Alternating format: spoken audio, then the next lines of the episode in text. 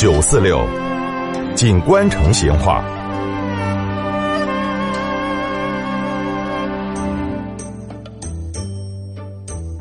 听众朋友，成都有条老街叫欢喜街，这条街嘛，你在这阵的地图上是找不到的哈。但是你去问下老成都，好多人都晓得，这个欢喜街嘛，就是在北门上出四马桥洪家坡到昭觉寺的那一段路上。今天我就来摆下这个欢喜街的龙门阵。据说乾隆年间有个叫周香泉的人，他进京去赶考，连考了两届都没有考起。为了过日子，咋个办呢？他就在京城就当起了算命先生。哎，没得好久哈，人家就操成了小有名气的周特嘴了。有一天，一个衣着高贵、气度不凡的人跑到他的摊子上，要喊他算一卦。你看我是好大的官呢？这个周香泉一看这个架势，嗯，这个人可能官有点抬，张口就开始乱编王王了。我看贵人是心弦只为贵在九五。哦哟，这个话一出，只看到来人把脸一沉，说了声：“我今天身上嘛没带银子。”车身就走了。第二天，这个人又来了，你猜为啥子？结果周香泉在江湖上捡来的一句恭维话，还真的吗？拿给他咬准了。哦，这个人就是当朝皇上乾隆。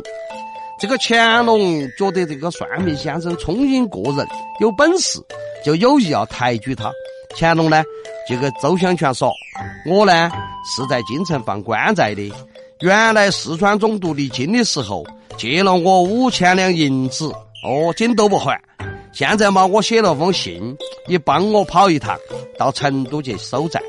你收到的银子就是我给你的看相的钱。”这个乾隆还一再的打招呼，这封信嘛相当重要，路上你不能够拆开看，要到了成都嘛，你才能够拆开。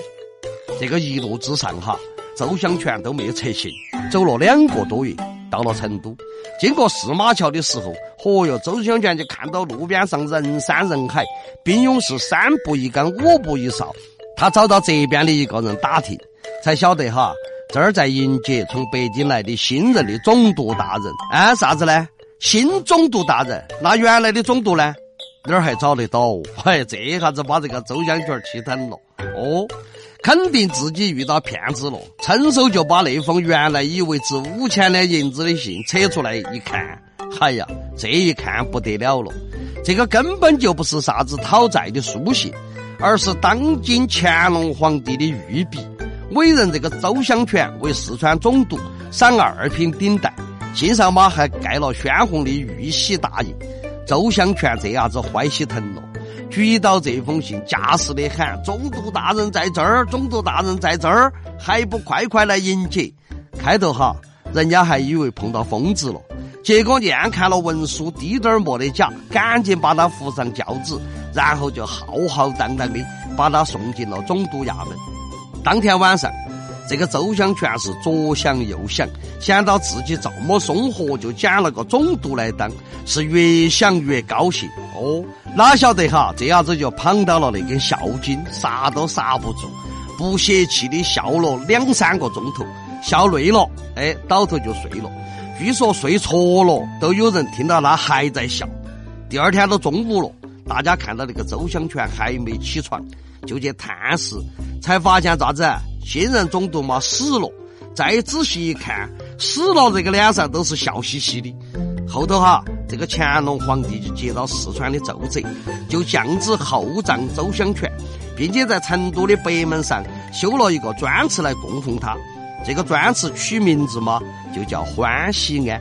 而欢喜庵前头的这一段路，老百姓些顺口了，就把它喊成欢喜街了。好。今天的龙门阵就摆到这儿，下次接着摆。